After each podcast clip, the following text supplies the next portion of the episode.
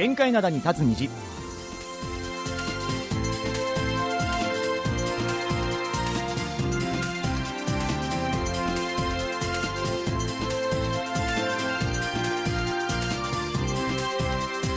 リスナーの皆さん、こんにちは。木曜日の玄界灘に立つ日、金虹のイジンヒョンです、えー、夜中から明け方にかけてソウルでは雨が降りました。こんにちは、ジェリー武田博光です。今日の雨は暖かい雨とでも言いましょうか。久々に朝の肌寒さが緩んだような気がします。もう や, やむかなって感じになってたんですけども、ねうん最近ちょっと寒かったですよね。寒くてで今日ねあのここまで来る間にちょっと汗ばむぐらいだったんで、あ今日はね確かに、ねうんうん、ちょっとね暖かくなったのかななんていうふうに思うんですけど、そうですよね、まあ、ずっと寒い日が続いてましたよね、うん、そうですね、うんえー、さて先週ですね、えー、日本からの修学旅行が少しずつ復活するようだって話をしたんですけども、はいまあ、あの普通の観光客はすでにたくさん押し寄せている感じですよね。うん、ミョンドンなんかもねあのコロナ前のように外国人の観光客で溢れていると思うんですけど、まあ、日本の方もともと多かったですけど、うん、最近やっぱね東南アジアの方がすごい増えたなっていう印象はありますね。うんうん、それなんか中国語とかもすごい聞こえてくるし、はい、でそのミョンドンなんですけども、はい外国人観光客が多いだけに、うんまあ、ちょっとぼったくりの聖地みたいになってるイメージがあったりしますよね。あ、まあ、確かにねただでも韓国はヨーロッパとかに比べると少ないんじゃないかなってね、まあ、ねそうは思いんだけども、ね、イメージはあるんですけど、まあ、たまに聞くよでもあのタクシーとかで、はいはいはい、同じルートに行きと帰りの値段がさんばいぐらい違ったとかいうのは、ね、たまにはあるけど、はい、そこまでかなとは思っちゃいますけどね。確かにね、うん、そこまでではないかもしれないけど、まあ、あるはあるということででうん、今はさほどないとは思うんですがそんなイメージがちょっとついちゃってるというのもあって、うんうんまあ、そうすると観光客からするとちょっと不安じゃないですか。そうよね、えー、だからソウル市がミョンドンのお店に対して今月から価格表示を義務付けたんですね、うん、なのでもう小さなお店であっても商品一つ一つの値段が分かるようにしてあるはずなんです。ああなるほどね、うん、でもそれありがたいよね。そうですねなんかこうぼったくりじゃなくても価格がよく分からないことって結構まだあったりするじゃないはいはいはい、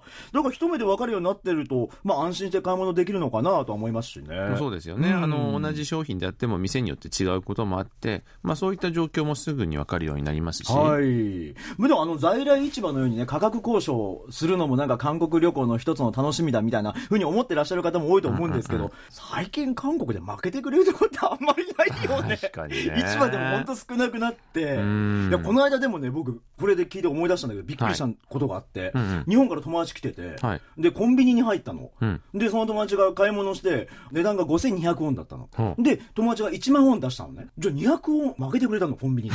そんなことあると思って何それ俺韓国じゅうねんいじょう住んでますけどコンビニで負けてくれたっていう話聞いたの初めてで初めて聞いたよ。まあ多分だから店員さんというか車掌さんだったと思うんだけどでしょうねでしょうねだオーナーさんがもうあのお釣りめんどくさいからそうそうそうごせんウォンでいいよってコンビニで負けるってかなりだなと思ってだけどすごい面白い出来事は体験しましたけどね、うんまあ、ちょっと違う種類の話ですけどねまあでもあの外国人の方がねこうミョンドンとかで安全に楽しむっていうのがまあ一番ですよね。そうですね、うん、たださっきもあのえー、値段が分かるようにしてあるはずといったのが、はい、理由はあってやっぱりそのそこで、えー、とな商売されてる皆さんにとっても、うん、いきなりこうなんか商売の習慣を変えるっていうのは簡単じゃないじゃないですか、まあ、そうですね、うん、だから、まあ、今回の義務付けとても負担に感じているところが多いらしくて、うんうんうんまあ、すぐには実行できないみたいなんですよね、はい、でなのでソウル市はこれから年末にかけてチェックを行ってきちんと価格表示をするように指導していくということでした。うん、まあ、たくさんの、ね、外国人の方に来てもらうためにもいろんな場所でも、ね、安心安全な場所にはしてもらいたいですよね。そうですね、うんはい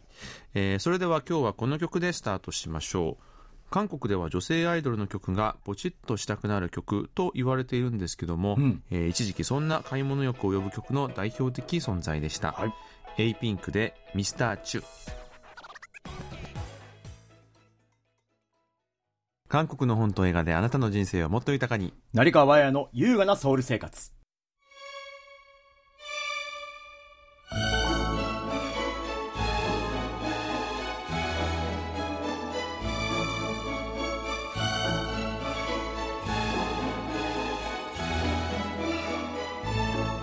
はい、えー、このコーナーでは元朝日新聞記者で現在映画ライターとして活躍する成川綾さんに韓国の本と映画について紹介解説していただきます、はい、成川さんこんにちは。こんにちは。こんにちは。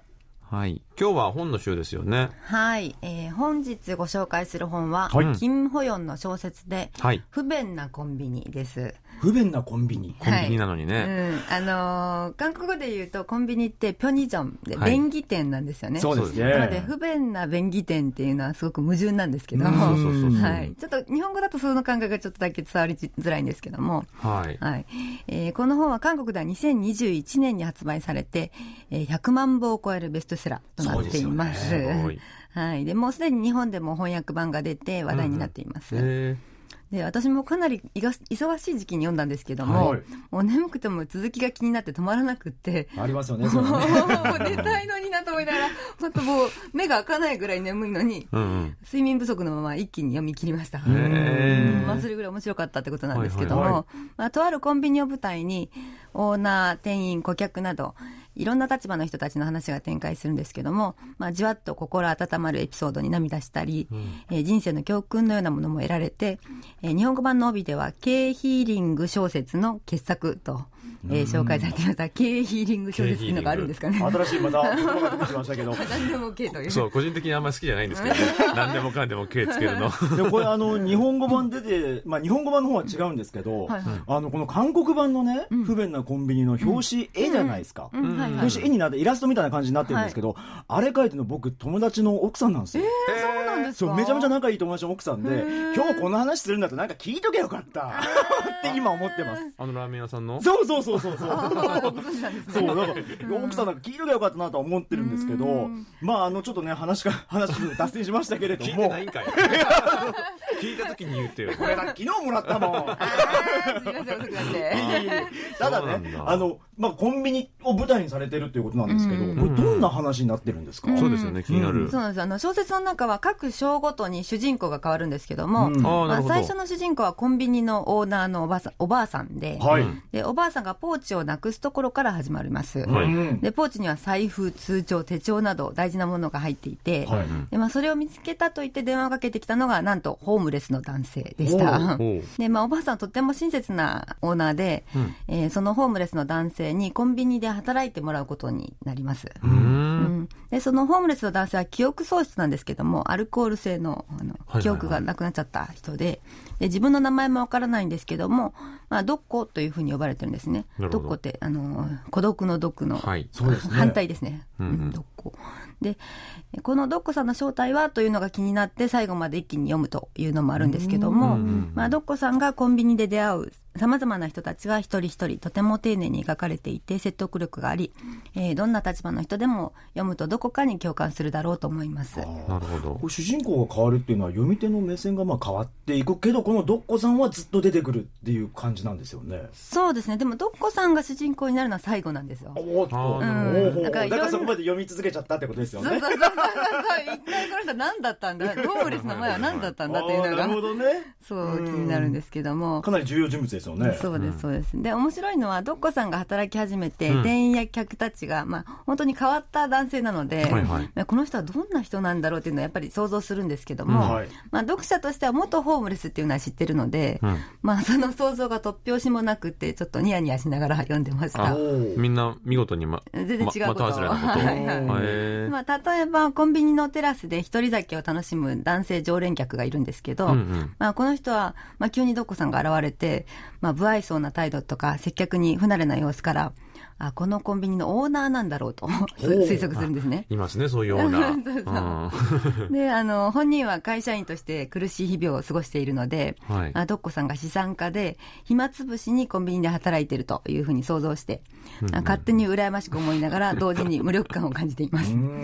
で、まあ、実際は元ホームレスであの接客が拙いだけっていうのをあの読者としては知ってるんですけどはいはい、はい、まあ、勝手な想像で無力感まで感じてしまうというのがおかしくって、うん、まあ、でもまあ、結構実際そうなのかなっていうのもそうですよね、えー、思いました。うん、だからまあさっき、ね、おっしゃってたようにどんな立場の人でも読みどころがあって共感できるんじゃないかってところにつながってきますよね。そうなんです、うん、私も似たような経験があって、はい、あの朝日新聞の記者 の, あの友達、はい、同期だった友達とトンデムン の, あの、うん、屋台に行った時に、はい、まあ、本当深夜で公共交通機関の終わってる時間だったので、うん、はい、そこであの切り盛りしてるおばあちゃんにちょっと心配になって、うん、おばあちゃんどうやって家に帰る、ね、帰るんですかって聞いたら、うん、いやタクシーで帰るよって言ってでなんか話してたら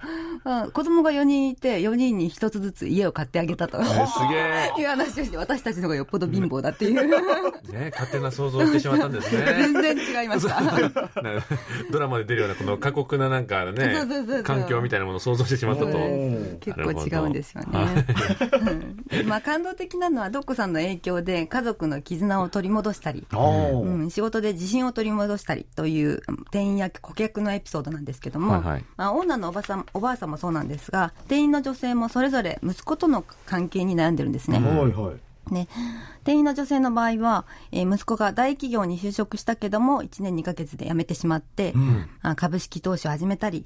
映画監督になると言い出して専門学校に通い出したりして、まあ、結局挫折してほとんど引きこもりのような状態なんですね。うん、でまあ、女性がそのことをドッコさんに泣きながら訴えると、えー、ドッコさんは、えー、息子さんの話を聞いてみたらどうでしょうっていうふうに控えめに言うんですね、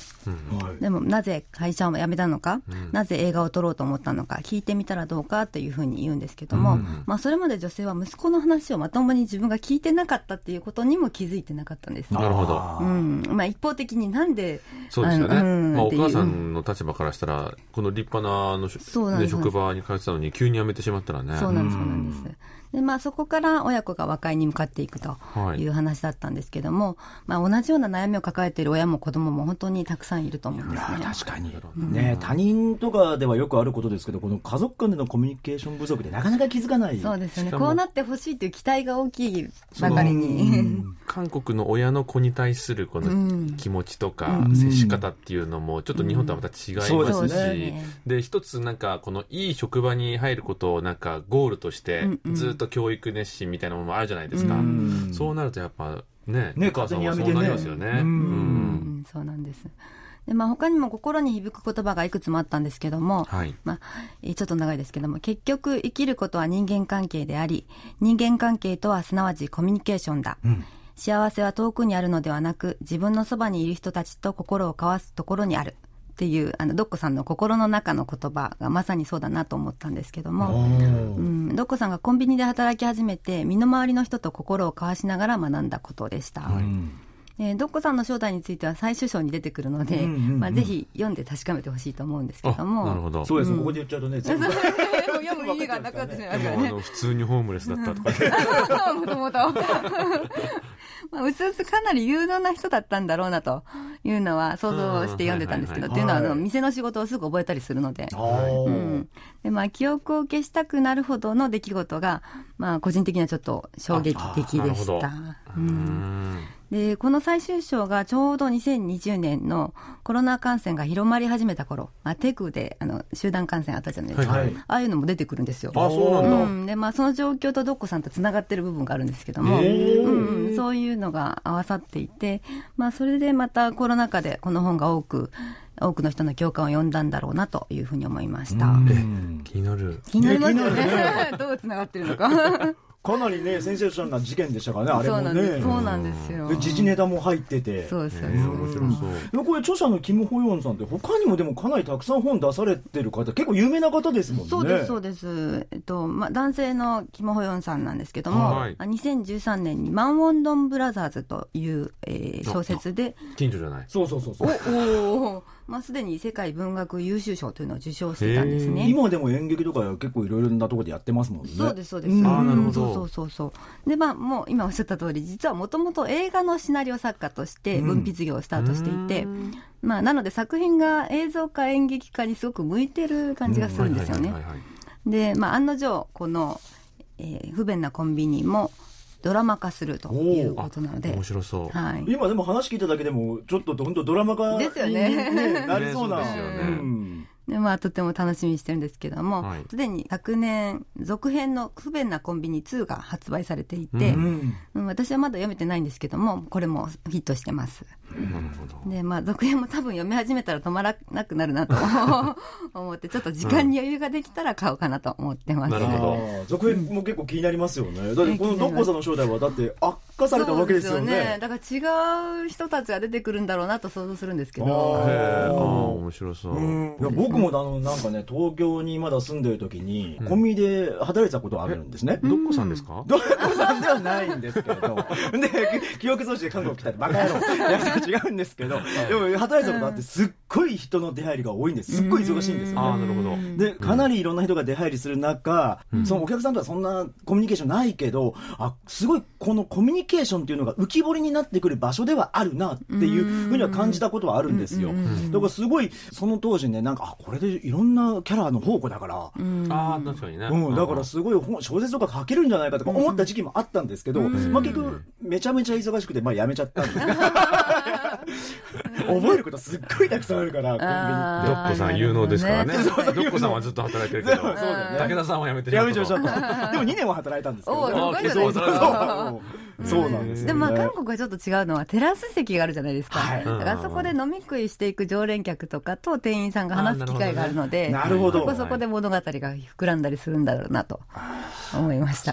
韓国のコンビニってちょっと気候のいい時は外で皆さんね、お酒飲んだりとかね、ラーメン食べたりとかね。韓国の方がこう通ってるコンビニだと店員さんとコミュニケーション取るっていうのが日本より多いかもしれないですね。うん、ちょっと挨拶でちょっと立ち話したりとかしますもんね。うん、なるほど、面白そうだね。うん、面白そうですね。ぜひね、我々もあの買って読みたいなと思うんですけども、うん、成川さんみたいに一夜で読み切ってしまうみたいな事態が起こるかもしれないので、ね、起こるかもしれないですね。うん、次の日何もない日に読みたいですね。ぜひぜひそうしてください。まあね、日本語版も発売されているということなんで、はい、日本のお住まいの皆さんも読めるということですよね。うん、はい。ということで今週は小説不便なコンビニを紹介していただきました。はい、成川さんどうもありがとうございました。ありがとうございました。聞かせてあなたの韓国ライフ。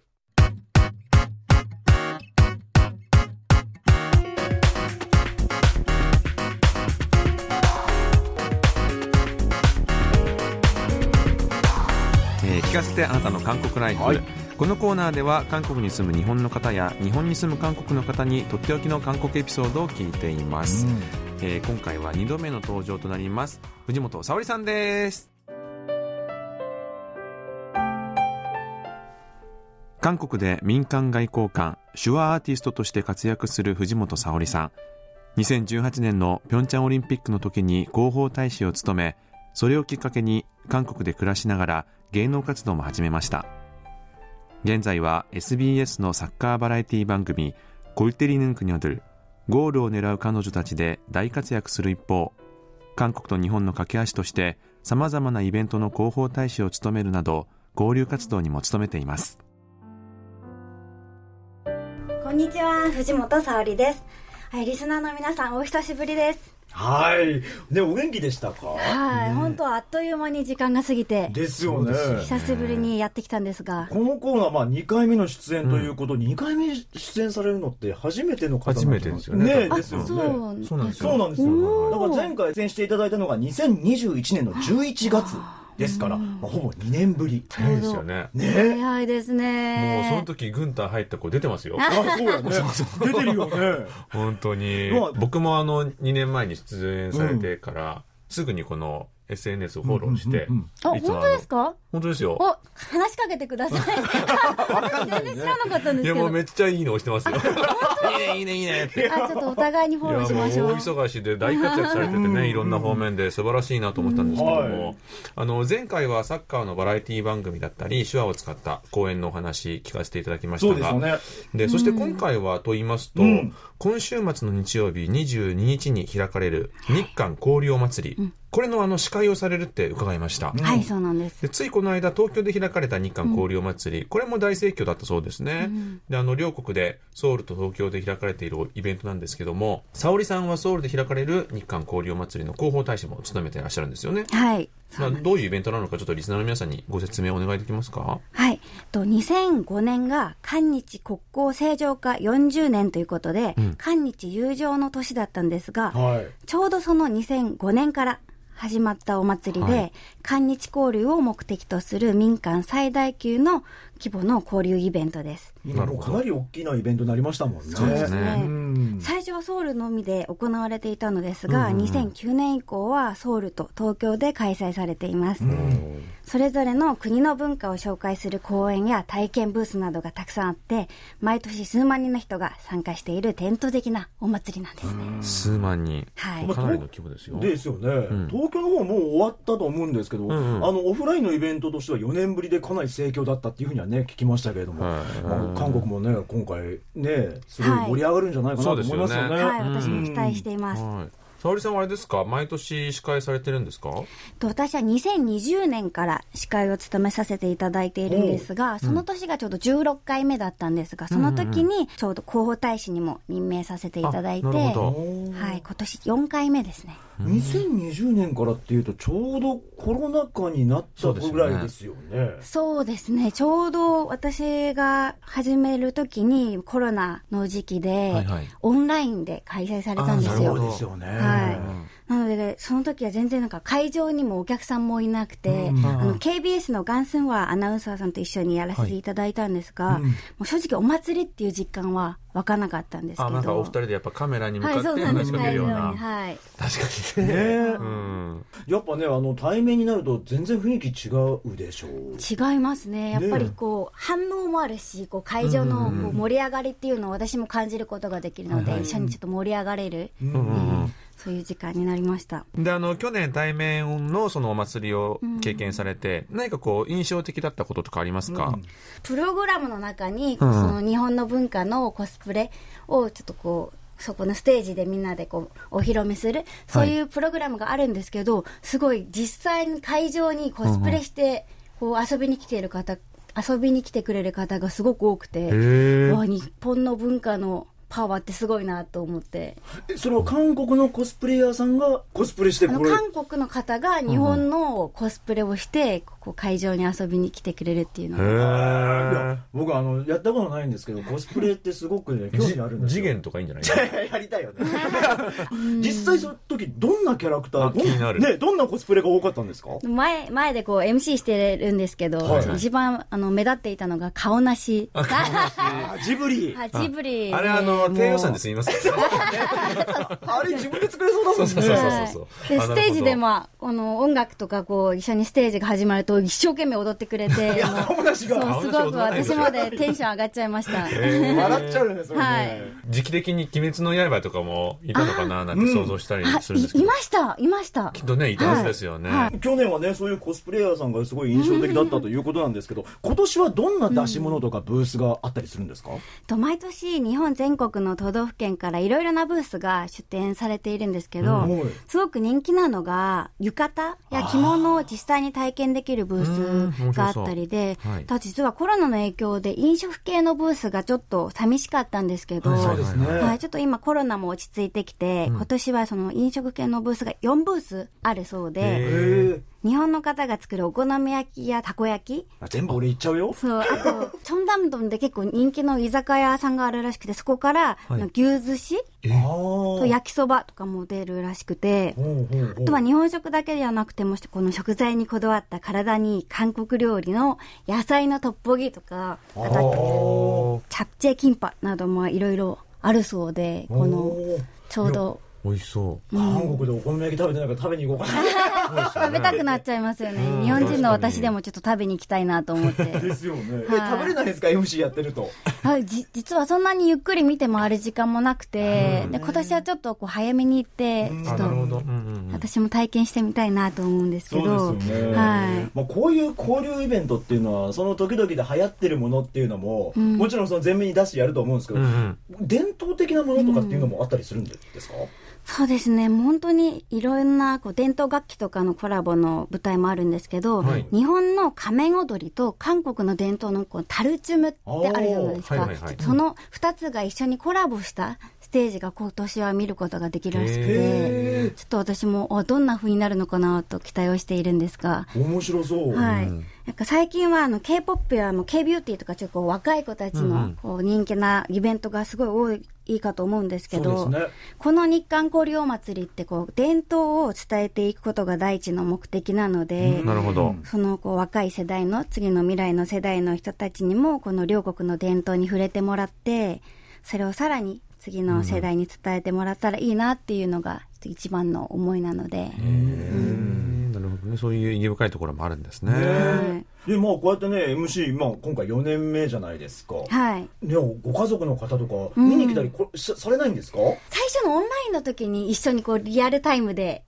参加してくれたんですけど、なるほど、はい、でも実際にこのお祭りには一緒にできなかったんですけど、うん、しちがつに母も韓国にあの遊びに来る機会があって、うんうんうん、実際に来る前はやっぱりもう韓国の治安は大丈夫とか、もう韓国の人日本人がちょっと嫌いなんじゃないのとか、そういう意味ではちょっといろいろ心配していたんですけど、実際に来てみるとみんな親切ですごい感動していたし、はい、逆に今この私がこう一緒に道歩いてるとこう気づいてくださる方が多くて、声をかけてくださって、うんうんうん、もう頑張ってよ、はい、ファイティンっていう風に声かけてくれるのを母が実際にこうそれを横目で見ると、あ、韓国でこんなに韓国の人がすごく応援してくれてるんだなっていうのを実感してすごく喜んでいました。そりゃ嬉しいよね。嬉しいですよね。なるほど、えー、ところで沙織さんはあの エスビーエス のサッカーバラエティ番組コルテリヌンクにあるゴールを打つ彼女たちに出演していらして、えー、前回もそれについてのお話を伺ったんですけども、ね、まあ、あの外国人女性がサッカーに挑戦するというそのチームですよね、うん、沙織さんのいるチームは、はい、そうなんです。今も変わらず頑張ってらっしゃるんですよね。はい、今はもう丸にねんで今さんねんめになりましたね。長いですね、結構ね、はい、沙織さんも当時から結構チームのエース的、うん、エース的存在だったと思うんですけども、もう今ではね、不動のエース、いやいやいやいや、結構な有名人になっちゃってますよね。ね、今しかもあれなんでしょう、キャプテンなんですよね。そうなんですよ、キャプテンにキャプテンをさせていただいて、すごい恐縮なんですが、へー、すごい。あの他のこうアジア出身の外国の方でいらっしゃらないですよね。そうですね。だ、だから結構まあ文化圏の全然違う外国の方ばかりのチームをまとめて結構大変じゃないですか。キャプテンとしてそうなんですよ。特にこうキャプテンになるとメンバー一人一人にこう気を使って、うんうん、いろんな面で気を使わないといけないし、はい、あとは自分がお手本になれるような姿を見せなきゃいけないので、うん、より一層気を使うことが多いですね。うん、皆さんそれぞれ国籍が違う感じですか？うん、そうです、うん、メキシコとかコロンビア、フランスもイギリスだったりとか、うん、ちょっと新しいメンバーもいるんですけど、ちょっと今回また新しくニューメンバーが入ってきたので、ちょっとまだこれは非公開の秘密なんですけど、あ、そうなんだ、はい、そこはなんとかあ、なるほど、全部サッカー強豪国ね。そうなんですよ、そうなんですよ、そうなんですよ、もうみんながこう価値観の違う文化で育ったので、それぞれの価値観を理解してまとめてあげるっていうのが、ね、大変ですかね。どうです？なんかそういう価値観の違いで具体的にどういうところに出るんですか？感情をストレートに表現する子もいたり、表現の仕方の違いっていうのもあるし、あと細かいことなんですけど、私が日本人として一番戸惑ったのが、うん、こうチームで動くのに待ち合わせの時間に来ないっていう、うん、なんか日本でごふんまえ行動とか当たり前じゃないですか、うん、あ、違いますか？それでもさんじゅっぷん遅れてもその感覚が違うっていうか、あ、確かにね、そうだから、あ、なんかそういうのも文化の違いなのかなって。時間の問題は結構ね、いろんな各国で違いがありそうだよね。なるほど、うん、そういう部分とか、あとは練習の量とか、えだって沙織さんめちゃめちゃハードトレーニングされてるじゃないですか。ですいつも、あ、見ていただいてるんだ、インスタを。いやそれなんかだからチームのメンバー全員がこんなわけではないんだろうなとこう予想はしてたんですけども、うん、やっぱりこう練習の差に差っていうか熱量にも差は出てくるのかなと思うんですけども、うん、ありますね、うんうん、やっぱり私の場合は毎日練習しないといけないという思いもあるし、うんうん、私の基準がこれだったらやっぱそれに満たない子たちもいるので、うん、その彼女たちの中での基準はあるから、それを理解してあげないといけないんだなっていう。うんうん、もう今はユニフォームが見えてきたもん、喋ってる間。実は私あのいやユニフォーム着てるよ。着てるんですよ。終わったら練習しに行かなきゃいけない。すごいな。素晴らしいですね。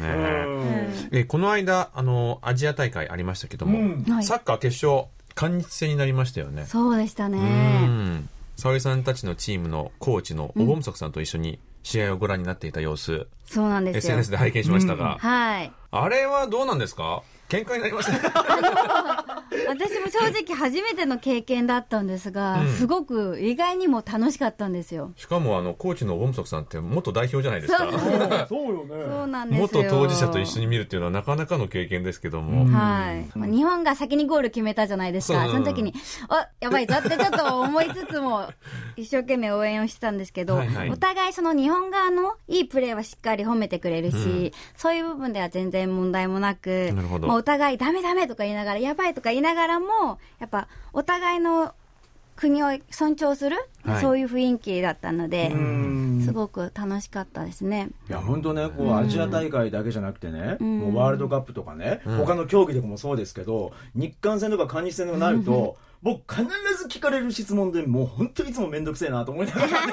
あの思ってるんですけど、うん、こういう時ってどぶっちゃけどっちを応援したりするんですか？めんどくせえでしょ。めんどくせえよね。俺も散々聞かれたそれ、ね、本当これ聞かれるたびにもうお父さんとお母さんどっちが好きみたいなこういう質問と同じぐらい難しいんですけど、うんうんえー、私も本当にあの韓国のイ・ガンイン選手とかもすごくお手本にもすごいしたい選手ですし、うんはいはい、もうお手本なんだよねそう応援したいじゃなくてお手本なんだよね。お手本にしたい選手ですし、もうその時はやっぱ大切な国が揃って決勝進出っていうことだったのですごくその意味がすごくあっていいなと思いました。えちなみにこの韓国の選手でいうと好きな選手とか い, いらっしゃるんですか？やっぱソン・フンミン。あソン・フンミンさん足が速いので、うんうん、私もあ確かにプレースタイルとしてはねちょっとスタイルは似ているので、はいはいうん、走ってサッカー愛がすごいですね。どんどん深まってますね、えー、そういえばあの前回来てくださった時に先ほどの竹野さんもおっしゃってましたけども、うんまあ、あの沙織さんご自分にとって韓国は挑戦の国とおっしゃってましたけども、はい、最近は何か新しいことに挑戦されてるんですか？もうサッカーは日々もう日常化していて、うん、実は野球に新しく挑戦していて野球、はい、この新しくバラエティ番組でこの女子野球野球が始まるのでそれのために始めたんですけど、なるほど韓国で唯一野球があの実業団がなくて、うん、もう女子野球にも関心を持っていただけるように、うん、今回このいろんな分野の国家選手出身の女性たちと一緒のチームになって、はい、野球に挑戦していくっていう内容なんですけど、えー、面白そうでそれですごくこれいいなと思ったのが番組の最終目標が今この日本がやっぱり女子野球が盛んじゃないですか、はいはいはい、そこに一緒に行って日本チームと一緒に試合をするっていうのが目標なんですよ。へそれはでも韓国チームとしてそうなんですよ。そうなんですよそうなんですよ。すごい微妙な立場になっちゃいますね。微妙な立場だなとは思うんですけど、うん、やっぱりそのスポーツを通して日韓交流ができるすごくいい機会だと思っているので、いいですよね、はい、面白そう。面白そうですよね。そうどうなるかなと思って頑張ってます。どんどんどんどんできるスポーツ増えてくるんじゃないですかま, ね、またにねんごに来た時にはカーリングやってますよねだいぶ違うとこ行ってバスケやってます。そうそうそう僕バスケとか考えてただいぶ違うとこ行ったね感動強いからなるほどねはいぜひねまたあのにどめもありましたからさんどめよんどめとまた遊びに来てほしいですね。とりあえずねあのお祭りの方頑張っていただいてそうですよね、うん、頑張ってきます。あのリスナーの皆さんもぜひあのその時韓国にいらっしゃる方は、うん、あの韓日交流祭りに足を運んでみてもいいのかなと、はい、実際にお会いしたいですね、はい、そうですね、はいえー、沙織さん今日は本当にありがとうございました。はいありがとうございました。ありがとうございました。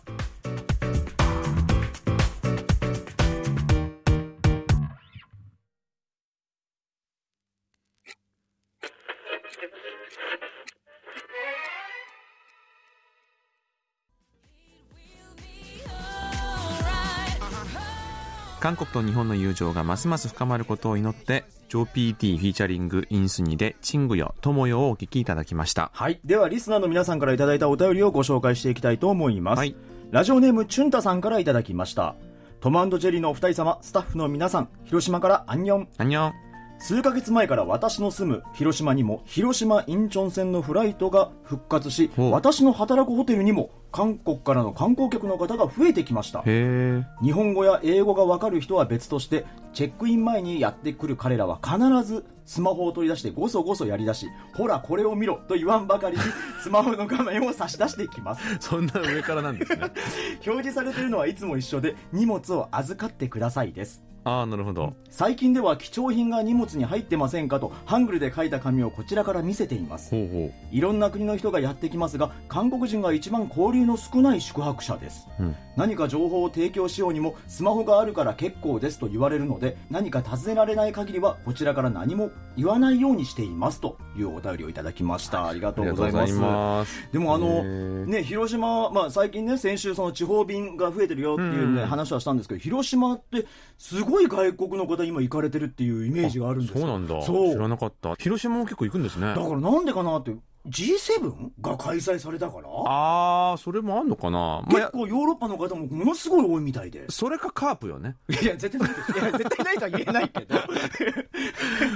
うん、まあ、多分 ジーセブン とかもあるんですかね。いやね、あるのかもしれない、ね、原爆ドームとかね、うんうん、確かに見るものはたくさんあるから。なるほど。まあでもあのコミュニケーションね、このスマホね、うん、いやこれでもね、僕読んでて感じたんですけど、はいはい、韓国のこの方たちはもしかしたら自分たちでできることは自分たちでするみたいな迷惑をかけないと思ってるのかなっていうふうにも感じたんですけどね、はいはいはい、まあ何も悪気があるわけではなくね、確かにまあそうですし、確かに今のこのお便りの内容を聞くと、はい、まあちょっと軽く会話を交わせるところ、お互いこう文字を見せ合うだけのちょっと寂しいコミュニケーションになっちゃってるなと思いつつも、うん、やっぱね、そういうなんかスマホがあるおかげでコミュニケーションが増えるってこともあって、確かにね、そうよね、うん、ただまあホテルで働いてらっしゃったらちょっとコミュニケーションしたいなと思ったら ね, ねあの寂しいのかもしれないですよね、うんうんうん、何かちょっと面白おかしく書いてみるとかね、そうねボケてみるとか、そうね、受け狙いでね、そういう、うんうん、そういう試みをされてみてもいいのかなと思います、うん、そうですよね、はい。えー、続いてのお便りです、はい。ラジオネームおたもんこと松本拓也さんからいただきました、はい。えー、イ・ジンヒョンさん、武田博光さん、えー、急に秋が深まってまいりましたがお元気でしょうか。ありがとうございます。高校の修学旅行で韓国へ行ったり、韓国の高校生が日本へ来たりするのが復活しているのですね。嬉しいことです、えー、それにしてもノージャパンで一時は修学旅行がゼロになったり、日本製ビールが全く売れなくなったり、一体あれは何だったのでしょうか。徴用工などの歴史問題は進展がないのに、ノージャパンが一気に解消されるというのは、それだけ政権の力が強く、大統領の国民への影響が大きいということなのでしょうか。あのノージャパンの悪夢は一体何だったのだろうと改めて感じています。ありがとうございます。韓日関係とか日韓関係でいつの時代もね、ちょっと火種はあるんですよね、うんうんうん、でそれがたまたまあの時ホワイトリスト除外っていうところから爆発的にノージャパンになったじゃないですか。ありましたね。一番の僕原因は結構両国のマスメディアの報道なのかなっていうところもあるんです、うんうんうんうん、あの当時もちろん報道でもしっかりとした情報っていうのは伝えてたと思うんですけど、はい、そこよりも日本が韓国に何か嫌がらせをしてるというようなニュアンスで伝わってることって結構あったんですよ。まあね、うん、そうですよね。じゃあそうなると、じゃあ俺も私もってなって一気に加速したというか、うんうんうん、感じをしてるんです。だから今ね、韓国の方にじゃあなんであの時ノージャパンになったのって聞いたら、多分ちゃんと答えれる人ほぼいないと思うんですよ。そうですね、うん、だからその程度のものだったんですけど、だから怖いなとは思ってます。そう、うん、まあなんかこう反日感情みたいなものは昔から政治的にいろいろなんか利用されたりするっていうのは、うん、まああの皆さん周知のことだとは思うんですけども、うん、まあその時もそういうのが強かったのかな、もしかしたらね、うん、ああいろんなメディアの影響とかもあって。ただね、あのいい意味でも悪い意味でも韓国人ってなんか何かあった時の団結力ってすごいじゃないですか。すごいからね。だからあれがちょっとなんかね、あ、まあ、悪い方向に行ってしまって、その時にノージャパンもすごいなんか過去最大のなんか動きになったのかなみたいなふうに思うんですけども、 で,、ね、でも僕は普通に買ってましたけどね。まあね、僕の周りも結構買ってました、ね、まあ、普通に僕イエスジャパンやってましたけども、うん、まあそうですよね、うん、まあ、あとね、このおたもんさんなんか僕たちの似顔絵描いて送ってくださったんですよ。 あ, ありがとうございます。ねえ、あのこれね僕ら今見てるんですけど、ね、あのね前回出演者の皆さん、はい、書いてくださったじゃないですか、うんうんうん、その時もあの僕のこの後退しつつある生え際を忠実にこう表現されてて、これすごい広い ね, ね今回ね今回さらに後退してるんですよ。広くなってるよねこれ年月がねこれあのリアルを越して後退しているような感じがしてデフォルメされてるのかな。そうだにせんさんじゅうねんぐらいですかねこれはね、うん、でも 俺, あの俺はちゃんと髪の毛ありますね今ないんですよありがとうございます。ありがとうございます。またよろしくお願いします、はいはい、それではここでまたリスナーさんのお便りをご紹介したいと思います、えー、秋田県の安井明宏さんからいただきました。遅ればせながら武田さんお帰りなさいませ。ありがとうございます、えー、さてここいっかげつかん私が住む秋田県では大変なことが起きています。ほう。熊が頻繁に住宅地や市街地で目撃されており、人的被害、物的被害がかつてない規模で相次いでいるのです、うん、最近は熊が立てこもったり川を泳いで木に登ったり列車と衝突するなどして大きなニュースになりました。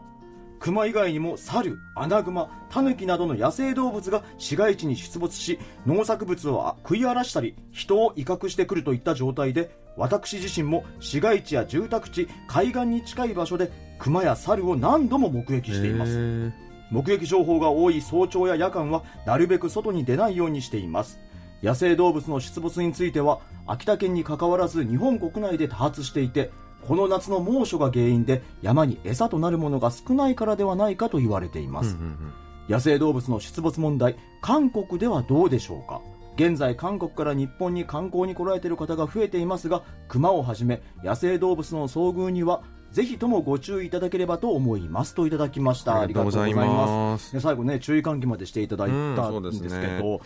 まあね、うん、猿はまだこう可愛いところがあるかもしれませんけど、うん、熊となるとね、猿も怖いよ本当怖いから、ね、まあまあね凶暴な猿もいますけどもね、うんうん、いやでも熊も怖いよね。怖いですよね。うん、うん、いやこれでもね今あの実際あの安井さんおっしゃってましたけど、うん、秋田県だけじゃなく北海道かなとか、はいはい、結構このね、熊がね出没してるってニュース、うんうん、最近本当よく見るんですよ。なるほど。やっぱりこうね猛暑とかの影響で食べ物探しに降りてきちゃうんでしょうね。で韓国からも北海道で人気の観光地じゃないですか。そうですね。で、まあ、札幌とかね函館とかそういうところは少ないかもしれないですけど、うんうんうん、結構最近流行りなのが田舎に行ったりすることが多いから、はいはいはい、うん、本当気をつけていただきたいなと思うんですけど、本当にそうですよね。どうです韓国ってこういうのってなんかあったりします？韓国はでもよく言われるのはあのイノシシ、ああ、うん、全国的にイノシシの出没急増してるみたいですね。ああ、そうなんですね。そう、特になんかプサンでの目撃情報が相次いでいるんだとか、うんうんうん、であのソウルでは都市への出没っていうのはまあさほどないんですけども、あの登山趣味とする人が多いので、ああ、そうですね、まあ、周辺の山へ行くときには気をつけるようなことが呼びかけられてますね。登山に行くとね必ず熊の絵が描いてますからね。そうですね、うん、あとはなんかノロジカとか、あ、うんうん、なんか道路走ってたらね、はいはいはいはい、ロードキルしちゃうとかありますし、うーん、うん、熊はあの韓国ではあまり聞きませんけども、そうですね、まあ、いるっちゃいるんですよね韓国も、うん、ほらあのチリ山、うん、サンダムのチリ山とかにあのツキノワグマとかいますけども、はいはいはい、まあ、かなり山奥にいるので、まあ、なかなか出没っていうニュースはないですけども、その宵戸公園とかちょっと広めの公園だとキタリスとか、あ、まあ、いるのか、ちょっと大きめのリスいますよね。いやリスはいますね、うんうんうん、ま、前なんか話しましたよね宵戸公園なんかウサギがいるみたいな話、まあ僕は見たことないんですけども、それ以外にあんまないのかな。でもねぜひこの熊とか猿とかすごいタヌキとかも、ね、うん、結構危険ですからね、ね、気をつけていただきたいなと思います、はいはい、えー、そろそろお別れの時間が近づいてまいりました。来週木曜日は昼のじゅうにじからライブ配信です、えー、来週月曜日までに金日報亭のご意見をお送りください。宛先は ジャパニーズ アットマーク ケービーエス ドット シーオー ドット ケーアール です。たくさんのご意見をお待ちしております。それでは来週も木曜日にお会いしましょう。木曜日の限界なだに立つ日、金日のお相手はトム&ジェリートムイジンヒョンとジェリー武田博光でした。皆さんアニューゲセヨ。